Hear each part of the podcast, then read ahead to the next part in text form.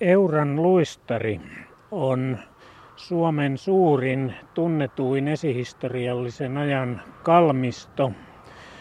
Olemme parhaillaan tässä luistarin kalmistossa yhdessä muutaman lampaan kanssa, jotka tuossa syövät heinää meidän edessämme. Ja Euran luistarissa hautoja on pitkästi toista tuhatta hautaa, niistä on avattu noin 800.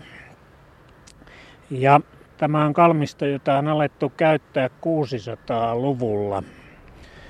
Ja aivan tässä kohtaa, jossa nyt seisomme, on hauta numero 348 ja se on soturin hauta. Siinä on tuommoisen puurakennelman päällä tekstilaatta, jossa lukee silkki mekkoinen soturi. Kun tässä näin sanotaan silkkimekkoinen soturi, niin minkälainen siitä nyt tosiasiassa on sitten löytynyt? Miten puettu ja varustettu soturi? Englanninkielisessä tekstissä sanotaan, että sillä oli silkkismokki. Se on tuommoinen kullan värinen, äh, polveen asti ulottuva pitkä paita. Ehkä venäläinen pitkä paita olisi aika lähellä kuvaamaan tätä. Kuitenkin kaulusaukko on hyvin vahvasti hopealla koristeltu. Ja sitten, ja sitten tämä äh, mahdollisesti jopa kiinalaista alkuperää oleva äh, vaatekappale, siis ainakin mahdollisesti kankaansa puolesta kiinalainen, niin on peitetty tuollaisella syvän sinisellä viitalla, joka on kiinnitetty valtavalla kullatulla soljella. Ja, ja tämä viitta on sitten peittänyt äh, pääosan äh, erilaisista hilavitkuttimista, mitä tällä isännällä on ollutkaan vyöllään roikkumassa. Tässä haudassa on äh, isännän vierellä koira, joka on annettu mukaan toiseen maailmaan. Ja sitten on kaksi keihästä niin kuin roomalaisella sotilalla konsanaan. Ja sitten on joitakin äh, tämmöisiä saviastioita, joissa ilmeisesti on ollut matkaevästä ja sitten tosi hieno äh, miekka.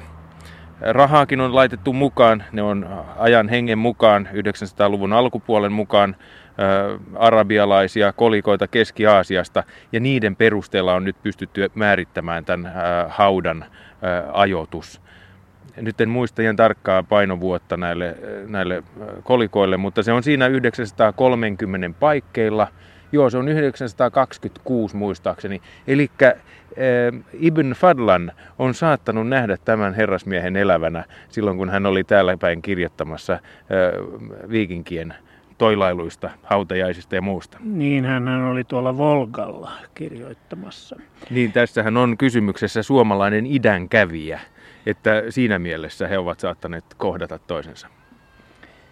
Tämän haudan löytäminen, suomalaisen idänkävijän, todennäköisen idänkävijän löytäminen vaikutti 70-luvun alussa, kun tämä löytyi, niin se vaikutti myös käsityksiin Suomen viikinkiajasta.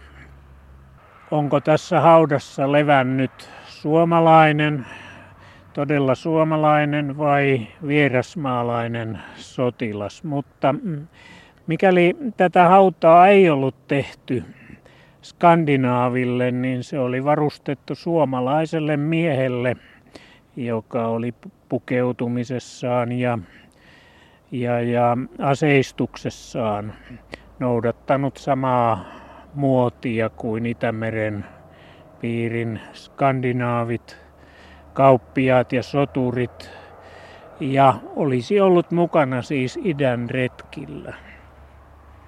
Niin tässä voisi ehkä ottaa kantaa tähän, että olivatko suomalaiset mukana idän retkillä. Nythän meillä on yksi todistaja tässä meidän vieressämme. E, ja voisi ehkä ottaa tueksi myöskin kansanrunouden ja no. katsoa, mitä siellä sanotaan asiasta. Otappa kansanrunoutta tähän. Meillähän on ollut tapana aina lausua runo runonen haudalla? No lausuppa runoa sitten tämän idänkävien kunniaksi. Muut purret sotia käyvät ja paljon rahoja tuovat. Tämä tietämys siitä, että, että retket siis on hyvin tuottoisia, on tietenkin ollut kimmokkeena myöskin suomalaisella rengillä, josta kerrotaan näin, kun kuuli kutsun tällaiselle matkalle. Jalan kenki kiukahalla, toisen kenki lattialla, veräjille vyötteleiksen. Eli siinä juostessa puettiin päälle, että ehdittiin mukaan jonkinlaiselle viikinkiretkelle. Ja sitten tällaisen henkilön vakaumuksesta voisi kuvitella, että hän olisi, hän olisi voinut kuvailla sitä näin. En huoli kotioloista, ennen juon merellä vettä, melan tervaisen terältä, makeamp on juodakseni. Ja sitten vielä kodin rikkauksia halveksien voi lisätä, en huoli kotioloista, jos markan sodasta saanen, parempana sen pitelen. Tuolla tavalla ja noin sanoen muotoili elämänsä periaatteen tunnetuin kansanrunouden meriviikinkimme Ahti Saarilainen. Suomalaisten voimakasta suuntautumista merelle rautakaudella eli esihistoriallisen ajan lopulla, siis skandinaavisena viikinkiaikana, osoittavat monet seikat. Ennen muuta suomalainen merirunous. Mainittakoon, että sana meri tai sen johdannainen esiintyy Kalevalassa 202 kertaa, kun taas sana järvi erilaisine johdannaisineen esiintyy vain 14 kertaa. Samaa merellistä suuntautumista kuvaavat kotoperäiset sanamme uisko, haaksi, laiva, purje. Kansanrunojen Väinölä on selvästi merellistä maailmaa, ei mitään Sisä-Suomen kaskimaita. Tässä yhteydessä kannattaa kiinnittää huomiota Matti Klingen luomaan kuvaan viikinkiaikaisesta virolais-suomalaisesta merivaltiosta.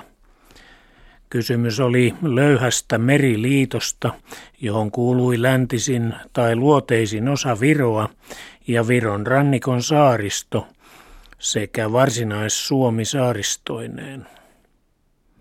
Tällä alueella meren molemmin puolin asunut suomalaisvirolainen rannikkokansa oli Klingen mukaan merikansaa, jonka vaiheisiin liittyi siis Suomen ja Viron sankariaiheinen kansanrunous.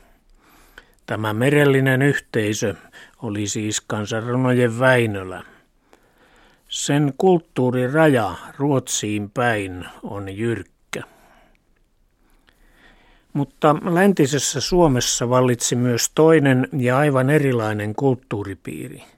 Se oli kansanrunojen Pohjola, Pohjan ranta, eli Kalannin ja Satakunnan alue.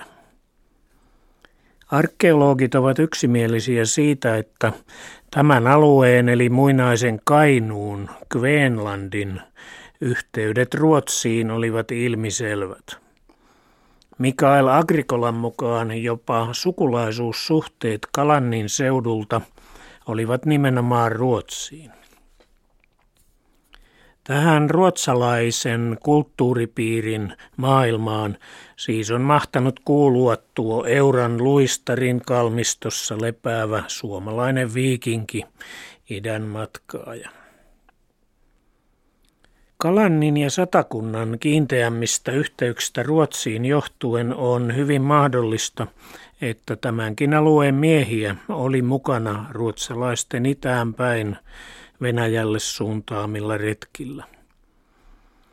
Mutta varmaankin niillä oli mukana Ahvenanmaalla ja muualla Suomen rannikoilla asuvia miehiä, sekä laivoissa soutajina ja luotseina – että myös tulkkeina, joiden välityksellä oltiin yhteydessä pitkin Venäjän jokireittien varsia asuvien suomalais-ukrilaisten kansanheimojen kanssa.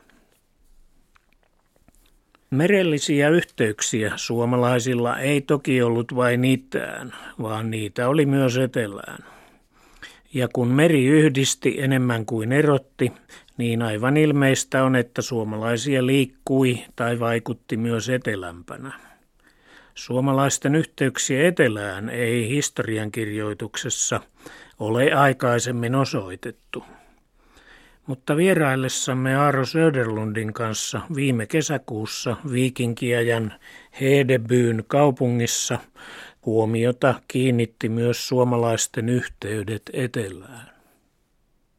Olemme parhaillaan Haithabun viikinkimuseossa Slesvigissä ja Slesvigin lähellä. Ja tämä on paikka, joka viikinkiaikana tunnettiin Hedebyynä, tanskalainen eh, kansainvälinen kauppakaupunki. Ja olemme tässä pysähtyneet eh, lasikaapin eteen, missä on solkia. Siinä on monen kokosta ja eri tyyppistä solkea. Ja kun pysähdyimme tähän, niin Aaro Söderlund sanoi, että tuossa on suomalaista solkityyppiä muistuttava solki. Siinä näyttäisi olevan suppilonuppinen hevosenkenkä solki, pronssinen, tuommoinen rannerenkaan kokonen, jossa sitten nää, ei, ei synnykään täyttä ympyrää, vaan nämä, nämä kehän päät on nostettu tuollaisiksi nuppimaisiksi neliskanttisiksi koristelluiksi sivulle tunkeviksi ulokkeiksi. Eli siitä tulee tavallaan niin kuin ponin hevosenkengän ja, ja rannerenkaan välimuoto. Sille on tyypillistä se, että sen tämä kaariosa on kuuskulmanen, juuri niin kuin tässä, ja että se on pronssia. Ja Tanskassa tämän tyyppiset soljet usein on varustettu rautasella kielellä, eli se kieli onkin toista materiaalia kuin itse, itse tämä pronssinen solkiosa. Eli joko solki vain on tullut tänne ehkä Suomesta tai sitten suomalainen vainaja on ollut haudattuna täällä. Mutta tämä ei ole ainoa Tanskanmaalla, ainoa suomalaisperäinen löytö. Niin tästä kun lähtee Suomea kohti Hedebyystä, niin Yksi seuraavista saarista on Langeland-niminen, se on pohjois-etelä-suuntainen ja siinä on kapeikko lähellä sen eteläpäätä. Sen kohdalla on kaksi kalmistoa, josta, josta kummastakin on löytynyt suomalaisia suppilonuppisia hevosenkenkäsolkia. Nämä molemmat vainajat on ollut tuollaisia kuusikymppisiä vanhoja miehiä. Toinen oli haudattu ihan pienten lasten kanssa ja toisen alta taas löytyi nuori tytön jäänne. Toisen niistä haudassa oli myöskin tällainen rannespiraali, hopeaspiraali, jolla pidettiin vaatteita ilmeisesti kurissa tuossa käsivarressa, joka tunnetaan Suomesta päin ja, ja Baltiasta. Niin, ja sitten näitä löytyy myöskin muualta. Tosiaan. Seuraava saari, kun mennään Suomeen päin, on Lolland. Saksan rannan edustalla kuuluu Tanskalle, ja sieltä on löydetty kolmas tällainen hevosenkenkä solki. Siinä vainajalla oli myöskin mukana tappara, jossa oli ristinmerkki hopealla laitettu kyytiin. Olikohan siinä yksi suomalainen, joka oli saanut ristinoppia täällä Mannermaalla, mutta jäänyt kotimatkallaan sitten kesken. Ja sitten on vielä neljäskin löytö, ja sekin on hyvin mielenkiintoista paikasta. Trelleborgin viikinkilinnan esipihalla on pieni hautausmaa, ja siellä, siellä vaikuttaa olleen yksi suomalainen haudattuna. Se, minkä takia tällainen solkityyppi niin vahvasti leimaa suomalaista miestä, on siinä, että se on ilmeisesti vähän eri tavalla ollut käytössä kuin germaanisoljet. Haudoista se löytyy yleensä tuosta vyötäröltä oikealta puolelta, kun taas germaanien viitta solmitaan jostain tuolta ylempää lähempää olkapäätä. Jos sen sijainti on siis erilainen ja se viittaa siihen, että mies on näyttänyt ihan erilaiselta kuin nämä muut. Eikä, eikä joku paikallinen lähtisi nyt sellaiselta sentään näyttämään ilman hyvää syytä. Eli neljä, neljä suomalaista näin voidaan kartoittaa Tanskasta viikinki-aikana. Eli Ai, tämä?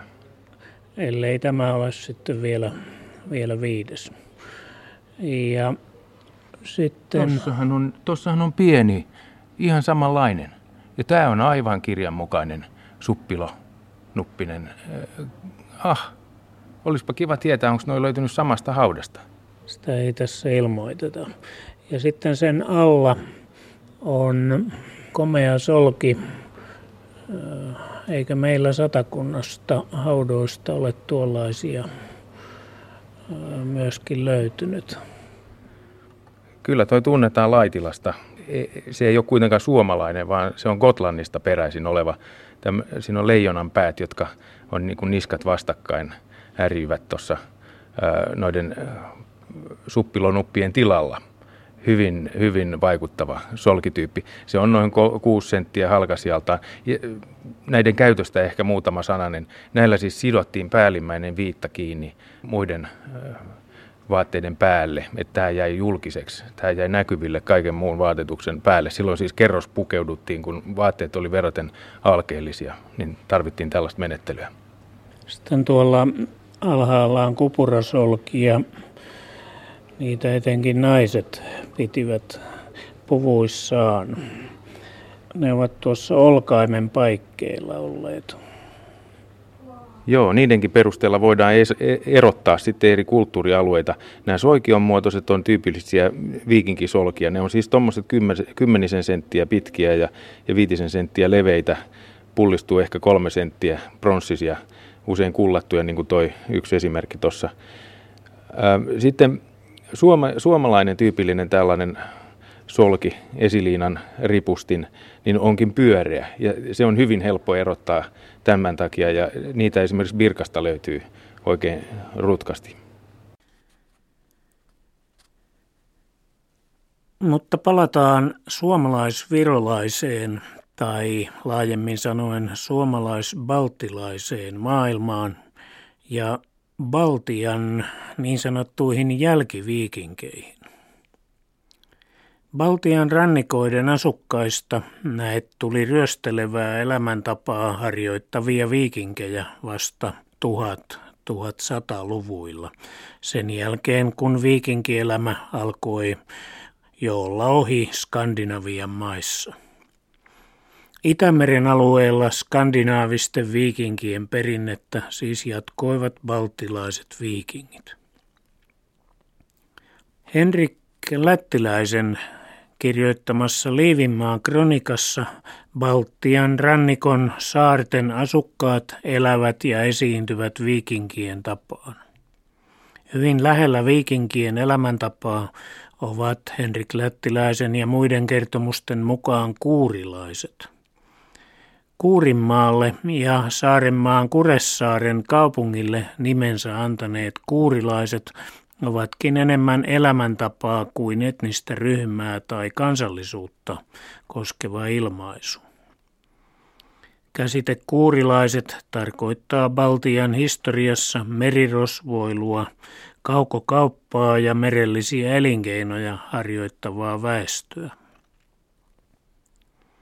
Merenkulun ja laivanrakennuksen tekniikka täytyy olla Baltian rannikoilla ja saaristossa tunnettu jo vanhastaan, mutta lisää opittiin skandinaavisilta viikingeiltä. Itämeren suomalaisten oma viikinkilaiva oli uisko, viikinkialusten tapaan nopea ja kevyt alus, johon saattoi mahtua 30 hengen miehistö. Ja aivan viikinkien sotaalusten draakkien tapaan komeili myös näidenkin uiskojen keulassa usein lohikäärme, joka oli yksi pakanuuden ajan tunnuksia. Baltien viikinkialuksissa tiedetään myös olleen keulakoristeina hirven ja villisian päitä. Voidaan sanoa, että kuurilaiset ja virolaiset aloittivat joskus vuosituhannen vaihteen tienoilla kokonaisen sarjan hyökkäyksiä Ruotsin ja Tanskan kristillistyneitä rannikkoseutuja vastaan. Tällöin vuosituhannen vaihteen tienoilla myös saagat kertovat kuurilaisten ja Itämeren suomalaisten kukoistavasta orjakaupasta. Ajoittain kuurilaisten eli baltilaisten viikinkien nopeat merirosvolaivastot hallitsivat laajoja osia Itämerta. Tuohon aikaan 1100-lukuun luo näkökulman Tingsteden paaluvarustus Gotlannissa Visbyn museossa. Tässä kun kävelimme Visbyn museon esihistoriallisen osaston huoneita, niin pysähdyimme tällaisen jonkinlaisen paalukylä pienoismallin ääreen ja tässä totesit, että tämä olisi ehkä sellainen tukikohta, joita juuri Baltian viikingit käyttivät. Joo, kuurimaalaisethan oli kovasti joutuneet oppimaan ta- viikinkien tavoille, kun jo 500-luvulta alkaen gotlantilaiset ja sitten uplantilaiset oli heitä tähän taiteen lajiin kouluttaneet pitämällä heitä veronalaisuudessaan. Ja sitten kun Ruotsi alkoi käymään omia sisällissotiaan ja, ja intressi Itämeren takana heikkeni, niin nämä vanhat alistetut nousivat. Ja tämä on tosiaan yksi esimerkki siitä, kuinka kolossaalinen tämä nousu olikaan. Katselemme tässä Tingsteiden järven pohjasta löytynyttä hirsilinnaketta. Oikeastaan tämä on laivastotukikohta. Täsmällinen neljä, joka on tehty hirsiarkkuina, kolme riviä hirsiarkkuja, eli tämä on suurin piirtein 18 metriä leveä leveämmästä kohtaa, ja toiset sivut on sitten tuommoista 12 metriä leveitä arkustoa keskellä järveä, tai siihen aikaan tämä oli tämmöinen salalahti, sinne johti semmoinen ihan kapea ränni ja sitten oli tämmöinen leventymä, iso, iso järvialue siellä Gotlannin pohjoispäässä. Veden päälle rakennettu asumus tai linnoitus, miksi sitä nyt sanoisi? Niin tälle on vaikea löytää nimeä, koska tällaisia ei Skandinaviasta lainkaan tunneta, mutta Baltiasta näitä kyllä tunnetaan. Tämä on siis 170 metriä kertaa 170 metriä kokonen. Neljän muotoinen, suljettu neliö. Siinä on pienet rännit tuolla kulmassa ja ilmeisesti tuolla vastakkaisessa kulmassa, josta on sinne ne laivat saatu sisään. Ja sitten aivan hurja seipäiden metsä kahteen kehään pohjaan upotettuna suojelee tätä, tätä järvilinnaa hyökkääjiltä. Ilmeisesti tässäkin on jätetty nämä terotetut hirrenpäät pikkasen vedenpinnan alapuolelle, että hyökkäjä ei ole edes ennalta voinut tietää, missä kohtaa laiva, laivan, oman laivan pohja puhkeaa sitten, kun lähestytään. Tämä on siis ajoitettu vuoteen 1120 tai sille, sille vuosikymmenelle. Ja nyt onkin mielenkiintoista katsoa sitten historiakirjoituksesta, mitä noihin aikoihin tapahtui. Me tiedetään, että vuonna 1135 balttilaiset viikingit hyökkäs tavattomalla 30 000 eh, sotilaan armeijalla eh, Ruotsiin ja valtasi sieltä kokonaisen kaupungin eh, Koonungahellan. Tähän, tähän hyökkäykseen osallistui 600 laivaa. Ne oli standardoitu siten, että jokaisessa laivassa oli 44 miestä ja kaksi hevosta. Nämä hevoset riitti vetämään aina laivan kuiville, jos sitä haluttiin, tai kannasten yli. Ja tästä määrästä 600 kertaa kaksi hevosta saadaan 1200 miehinen ratsuväki nopeita iskuja varten. Eli tässä vaiheessa viikinkialus oli mitä selvimmin muuttunut maihinnousualuksen tyyppiseksi. Mun ajatukseni tässä on yhdistää nämä kaksi lähekkäin tapahtunutta tapausta. Tämä pullustoajoituksella ajoitettu kummallinen keskellä vettä, veden selkää oleva linnake, laivastolinnake ja tämä Ruotsiin tehty maihin nousu.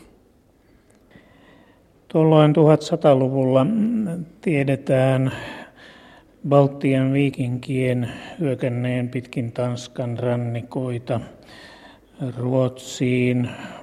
Myöhemminkin tämän jälkeen kolmella sadalla laivalla hyökättiin Siktuunan hävitysmatkalla ja niin edelleen. Eli se oli kovinkin levoton vaihe näin Itämerellä. Tähän antaa mielenkiintoista lisävalastusta Pavel Juusteenin 1500-luvulla kirjoittama piispan kronikka, jonka piispaluettelon numero kakkonen, herra Rudolfus, ryöstettiin kuurilaisten viikinkien toimesta vuonna 1178.